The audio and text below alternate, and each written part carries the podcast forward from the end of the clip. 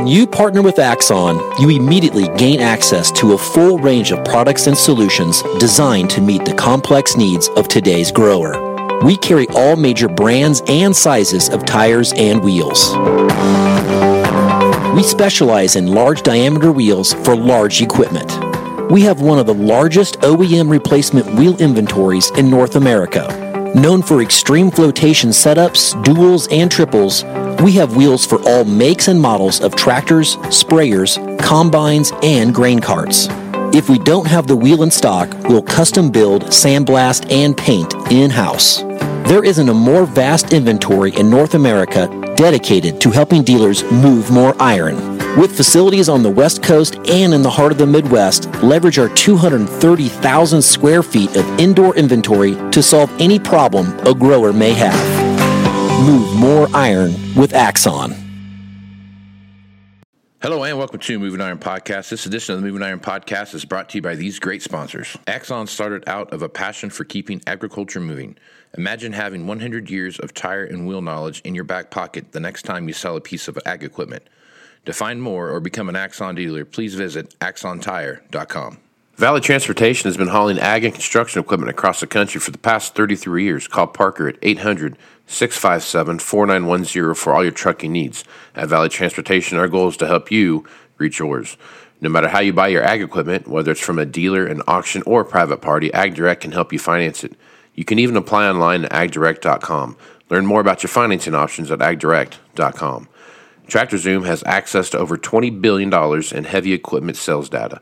TractorZoom's IronComps is the industry's trusted solution for transparent equipment values and auctionable pricing insights. This podcast is brought to you by Anvil AppWorks. The Dealer Connect C R M I app with integrated inventory management is an affordable Salesforce-based solution for your dealership.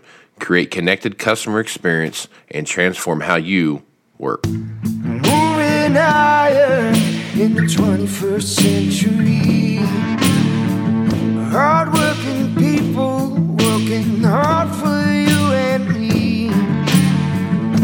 Moving higher, time and time again. Through the years you'll find us here.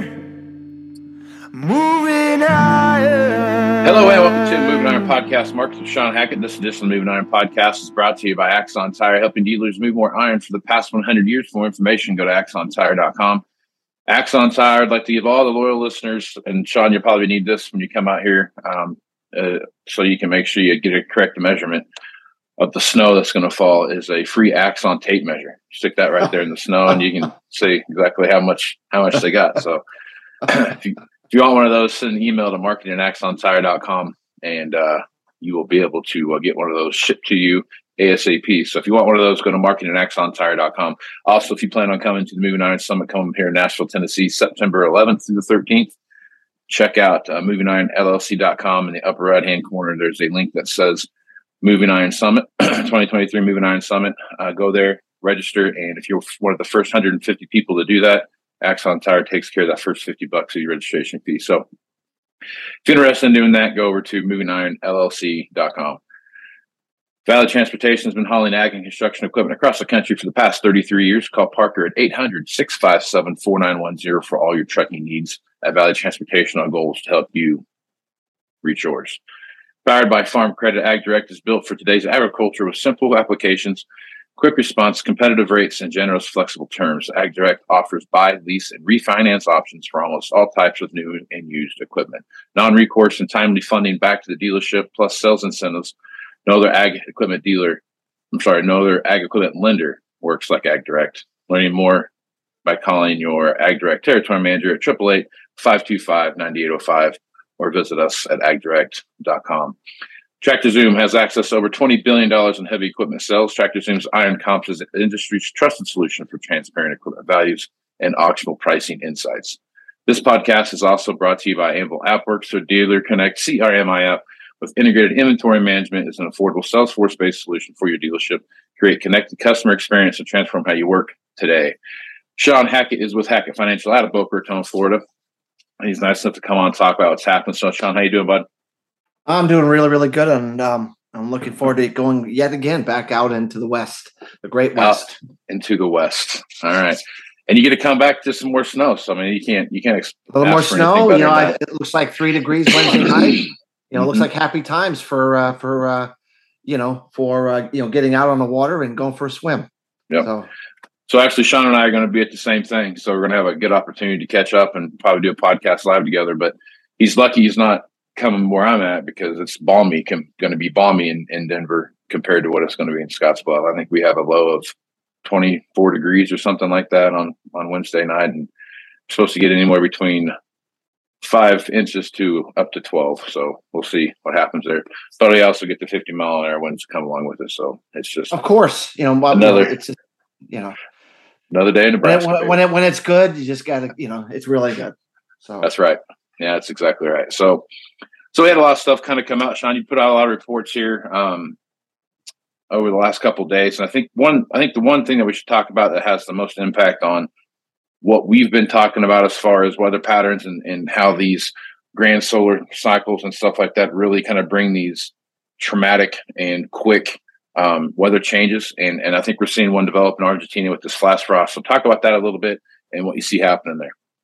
Remember the, the, the long-term concept of a grand solar cycle minimum, which means a, a, a thirty to forty year period of lower solar activity, which means less of the sun's heat hitting the atmosphere, shrinking the atmosphere, creating the undulating jet stream in both the north and the south, means you get very significant changes in weather volatility in very short periods of time, whether that means drought to rain, um, you know, extreme snowfall, warm to cold, cold to warm. Um, and so in Argentina, they just completed record hot of all time, I think one hundred, right. over one hundred ten degrees. Three days later, they broke record low temperatures and, and had a what's called a soft frost. Three days, record hot to record cold. You know, that is not something that is normal, that in a normal weather volatility environment typically takes place. And so this is is an ongoing thing we're going to see more and more of, is these crazy swings and crazy surprise. I mean, no one saw that coming. No one can see that coming because the atmosphere is too unstable to make those short-term predictions. And we don't try to make those short-term predictions. As you know, Casey, we try to stick with the, you know, probabilities of what's going to happen on a thirty, sixty, six month, but though the, expecting the unexpected in climate is going to be a, a more regular feature, and every good crop all of a sudden becomes less good, you know, because of some crazy event that just sideswipes it at the last minute. So very, very indicative of the kind of thing we're talking about and the kind of thing we're going to see much more of as time goes on. Yeah.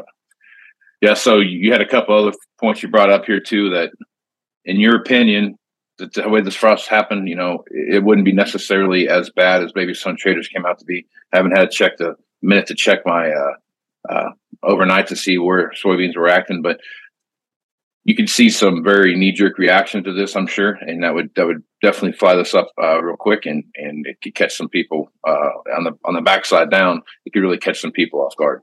Well, you just have to remember this is like um, late July for Argentina, for like right. Iowa, so. Even though it was super cold, record cold, and even though they had some areas that were borderline fro- fr- freezing, it's not the kind of cold that you would require to really dent significant further damage to the crop beyond what has already been done from the drought.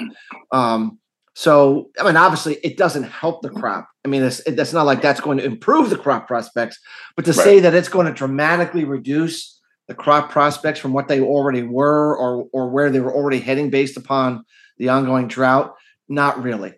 So to the extent that traders are trading this specific event, I don't believe it, it, it still comes down to how much, you know, how much is the drought really going to hurt the yields, you know, for the rest of the growing season there.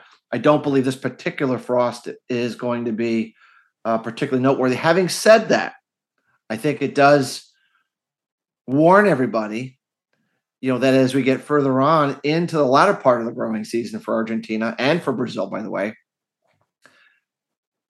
you know, maybe this is a sign that, you know, we might get some more flash frost risks in that yeah. region when it would matter more. And when seasonally it could be cold enough, you know, so I almost view it as more of a, not as an event that hurt anything, but maybe as a warning sign that we need to be on guard, that the atmosphere is so unstable right now based upon this crazy uh, jet stream and the sunstrap warming. I mean, we just have a very unstable jet stream that we might need to be keeping our eyes peeled for more of these flash frost events that would occur at a time that would be more detrimental.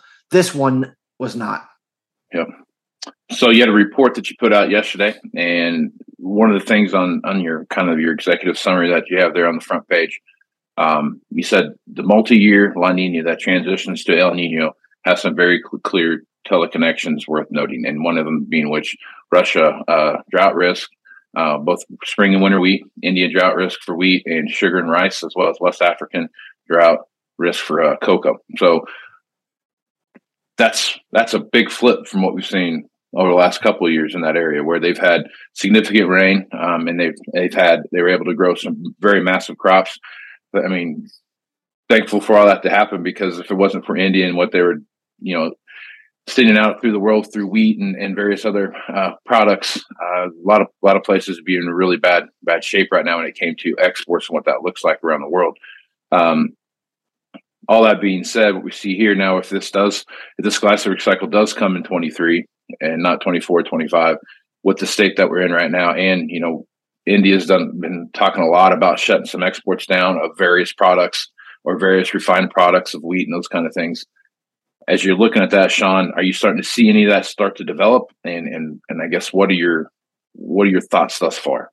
Well, in the report yesterday, we talked about Um, all the multi-year La Ninas that entered the transition year. It doesn't mean that El Nino came, you know, by the summer. It just means it transitioned towards El Nino later in the year or in, into the following year. And, and they were nineteen eleven, nineteen eighteen, nineteen fifty-one, nineteen fifty-seven, nineteen seventy-six, and two thousand one. Those were all your multi-year La Ninas that then that, that then went into a transition year. And so we know La Nina ha- causes a Walker cycle that produces a lot of moisture in Asia, which includes Russia, includes India, um, you know, includes Southeast Asia. And we know that the two things that have, been, that have kept the ag system from completely getting into a more extreme food shortage, Casey, has been India's big production because of all the rain that they've had, and Russia's big wheat crop last year, um, you know, because they tend to have favorable weather with La Nina. Mm-hmm. So if we... are now we're clearly entering the weakening phase of La Nina. You know, we there's a lot of argument about when El Nino is going to arrive. Our work says it'll arrive later in the year versus the summer. Either way, it means that we're going to see Asia dry out. It means we're going to see India dry out, Russia, Ukraine dry out, Southeast Asia dry out. And so what that means to me is wheat and rice, your two most important commodities that keep the world fed, that keep the world from panicking. Um, are those important regions are going to get into a less favorable weather pattern. Um, and uh, one of the other things that we follow specifically for India is something called the Indian Ocean Dipole, which is a measure of the sea surface temperatures on either side of India. When they're negative, it tends to produce more um, drought in India. When they're positive, tends to create more rain. Normally, uh, in a full-blown El Nino, the Indian Ocean Dipole can be either neutral or positive. So if it's positive, it helps kind of uh, put some rain into the El Nino dryness. If it's neutral, it tends to not do that. We're expecting a neutral Indian Ocean Dipole during the monsoon season in India, at a time that we're entering or moving towards El Nino. That is a very dry combination for India, and uh, it sets the stage for some significant issues with the wheat crop that's developing now, Casey, because obviously their their crop gets harvested late spring, kind of like winter wheat, um, and of course has a huge impact on the potential for the rice crop there. Remember, China had a failed rice crop last year, and if India, the two biggest rice producing countries in the world, has a problem with rice this year, you know, we, we might lose our um, final line in the sand that's been keeping the ag system intact.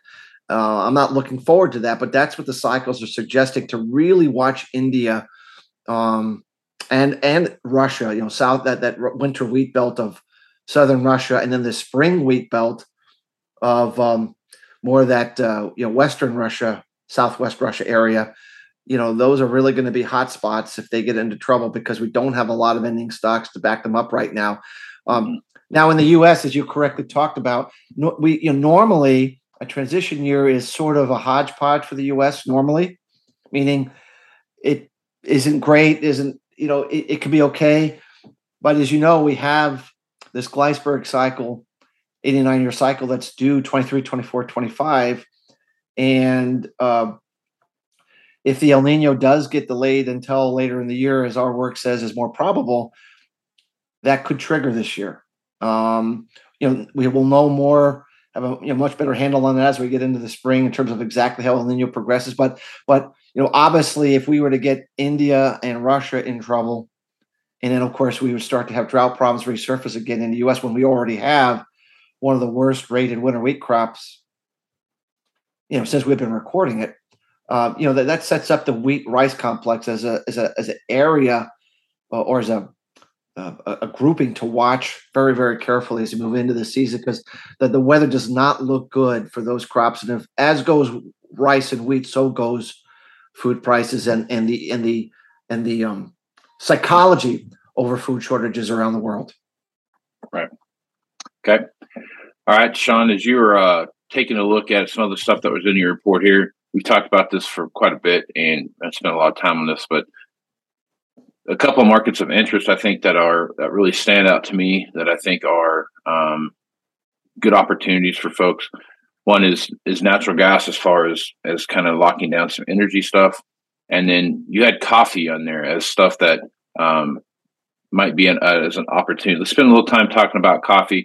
And with this Argentine drought that see happening out there, is that is there some coffee at risk? And there is there an issue there similar to what we saw a couple of years ago when you went down to our, uh, Brazil and took a look at some of that frost uh, uh, reaction that we saw down there?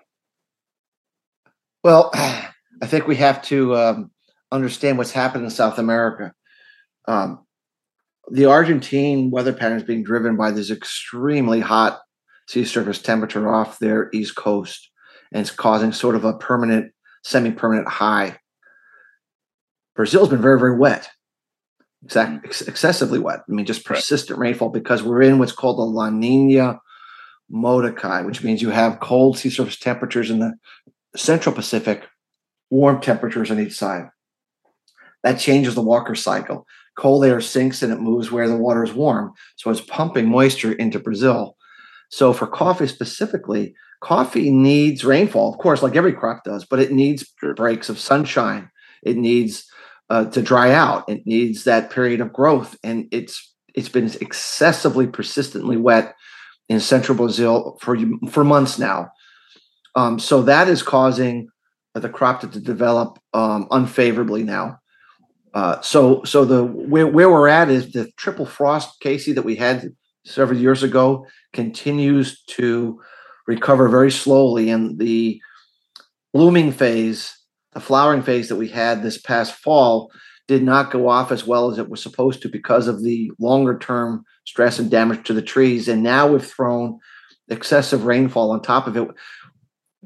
A a, a recent crop tour just finished, a, you know, a really really one month-long crop tour that we follow, and suggests that the total crop production in Brazil is going to be fair, fairly similar to last year. And that means it will be a third year of a deficit. We view modern-day times in agriculture post-nineteen sixty-five. We're not aware of any period since nineteen sixty-five that we've had three deficit years in a row in coffee in Brazil. And this is going to be year three.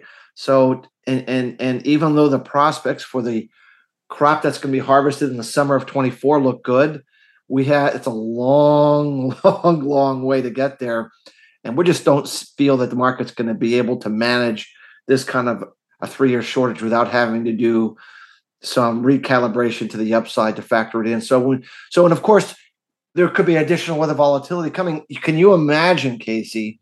If we get into the frost season in July in Brazil, and, there's, and if there's even just a frost scare at a time that we've had three deficits, I mean, we know what happened a few years back and how much it set the market off when we had plenty of supplies.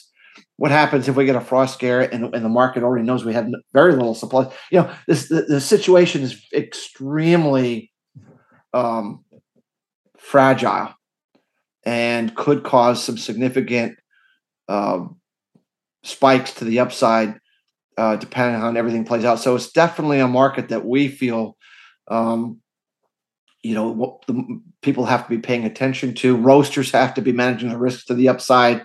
It's just not a market that you want to be uh, uh, that, that you want to be exposed to upside price risk, because in a situation like this, it would not take much to push this market into something like we saw in orange juice just recently, where we had a supply squeeze trade where we went, you know, limit up for three or four days in a row and had a, yeah. a wild spike trade. It, it wouldn't surprise me that a, a similar situation may develop in coffee given the right circumstances. So, right on. Okay. Well, I think it's a good place to stop, Sean. Folks want to reach out to you and get more information about what you're doing over at Hackett Financial. What's the best way to do that? Um, our website is Hackett, H A C K E T, H A C K E T T advisors dot com. Lots of information on there. We also sometimes post some things on our Twitter page at Faradex eleven. And we also do the same thing on our LinkedIn page. You can search Sean Hackett or Hackett Financial Advisors. And so from time to time, we post interviews or updates on some of these cycles for have, you know, those that are interested in this information for their operations, uh, you know, to keep tabs of what's going on. Right on. And that's, it's a F E R D E X eleven, right? That's how you spell it, that? It's it's F E R I D E X at eleven. I D X. Okay. I mean, eleven. Uh, at Faradex eleven. Yep. All right. Yep. Right on. Okay. Sean, appreciate you being on the podcast, man. I look forward to seeing you, man. Sounds good, Casey. See you tomorrow. All right, buddy. I'm Casey Seymour with Moving Iron Podcast. Check me out on Facebook, Twitter, and Instagram at Moving Iron L L C. Go to LinkedIn at Moving Iron Podcast and check out the video version of this over at the YouTube channel, Moving Iron Podcast. So check that out. Go to Moving Iron L L C for everything Moving Iron related and get more information about the Moving Iron Summit coming up here in Nashville, Tennessee. Just signed a good speaker. I'm looking forward to it. His name's Sean Glass. He's a retired Navy SEAL. He's going to talk a little bit about what he sees happening out there with some with some leadership stuff sprinkled in there. So I'm looking forward to seeing what that looks like. Um, if you want to get some more information about registration, go to moving iron L L C dot com, upper right-hand corner, click on the twenty twenty-three Moving Iron Summit uh, tab, click that, fill that out, and take advantage of that uh, Axon Tire fifty dollars discount for the first one hundred fifty people that show up. So with that, I'm Casey Seymour with Sean Hackett. From Moving Iron, folks. Out. Axon started out of a passion for keeping agriculture moving. Imagine having one hundred years of tire and wheel knowledge in your back pocket the next time you sell a piece of ag equipment. To find more or become an Axon dealer, please visit axon tire dot com. Valley Transportation has been hauling ag and construction equipment across the country for the past thirty-three years. Call Parker at eight hundred, six five seven, four nine one zero for all your trucking needs. At Valley Transportation, our goal is to help you reach yours. No matter how you buy your ag equipment, whether it's from a dealer, an auction, or a private party, AgDirect can help you finance it. You can even apply online at ag direct dot com. Learn more about your financing options at ag direct dot com. TractorZoom has access to over twenty billion dollars in heavy equipment sales data.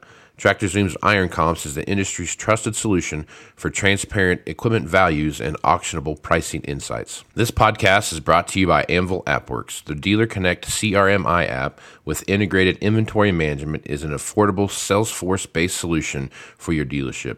Create connected customer experience and transform how you work. Moving iron in the twenty-first century. Hardware